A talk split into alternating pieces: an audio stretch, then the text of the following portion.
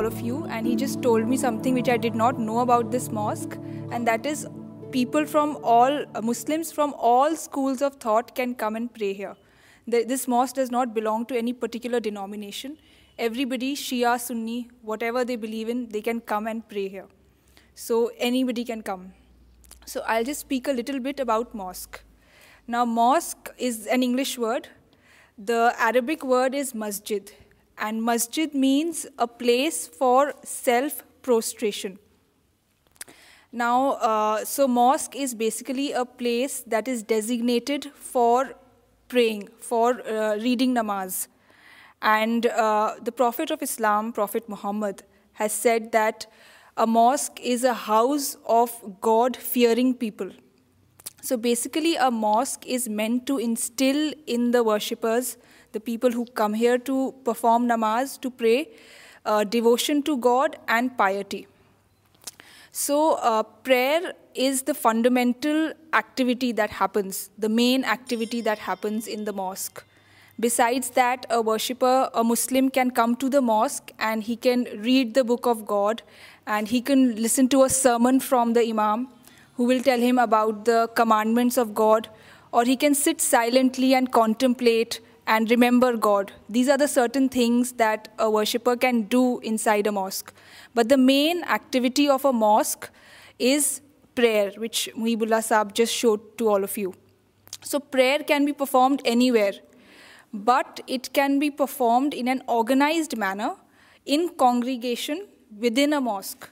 So the leader stands in front, the imam stands in front, and all the worshippers arranged themselves in orderly rows behind the imam.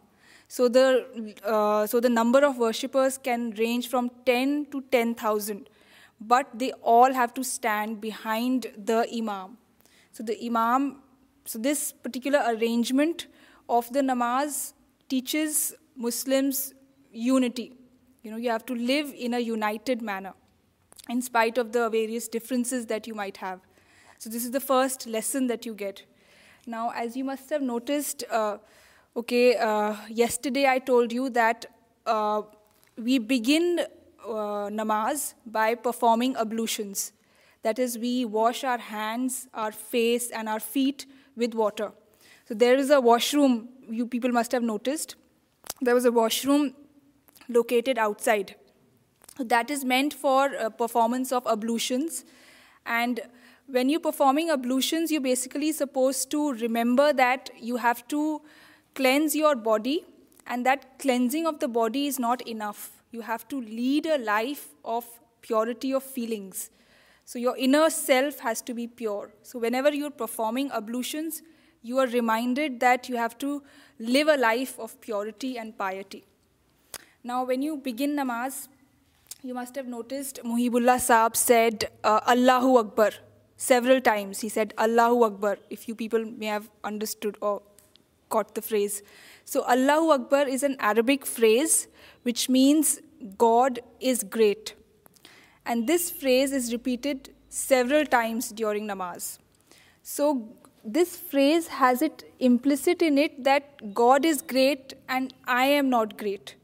So this teaches you the value of modesty and humility. So you don't have to be modest and humble only with respect to God. You have to be modest and humble with respect to your fellow human beings as well. So that is one uh, thing that you learn in namaz. Then uh, the other thing is that when Muhibullah Sahab stood, he was uh, reading out certain verses from the Quran. He stood up and he said certain things in Arabic. So those were recitations from the Quran. Now, uh, that is the main part, the major part of namaz. You have to stand and you have to keep your hands like this and you have to recite verses from the Quran. So these verses basically are meant to spiritually awaken you so that you leave, uh, these verses tell you that you have to leave a life of ignorance and adopt a life inspired by the moral values, higher moral values of Islam. So this is what you learn when you're reciting the verses from the Quran. Uh, after that, you must have seen that Muhibullah Sahib uh, did this. He prostrated and then he knelt down, he bowed.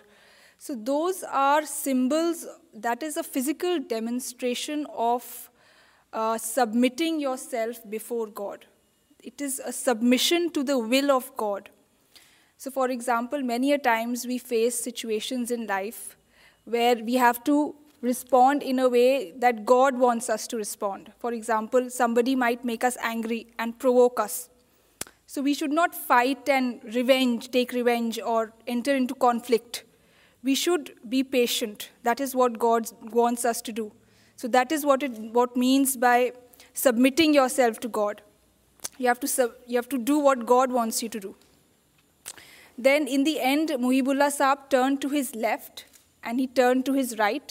And he sat السلام علیکم ورحمۃ اللہ this means may the peace and blessings of God be upon you so what the worship does in and as that he turns to his left to the people who sitting on his left and the people who are sitting on his right and he says to them that you all are I mean you all are safe from me I have no feelings except feelings of peace from you So your lives, your property, your honor are all safe from me.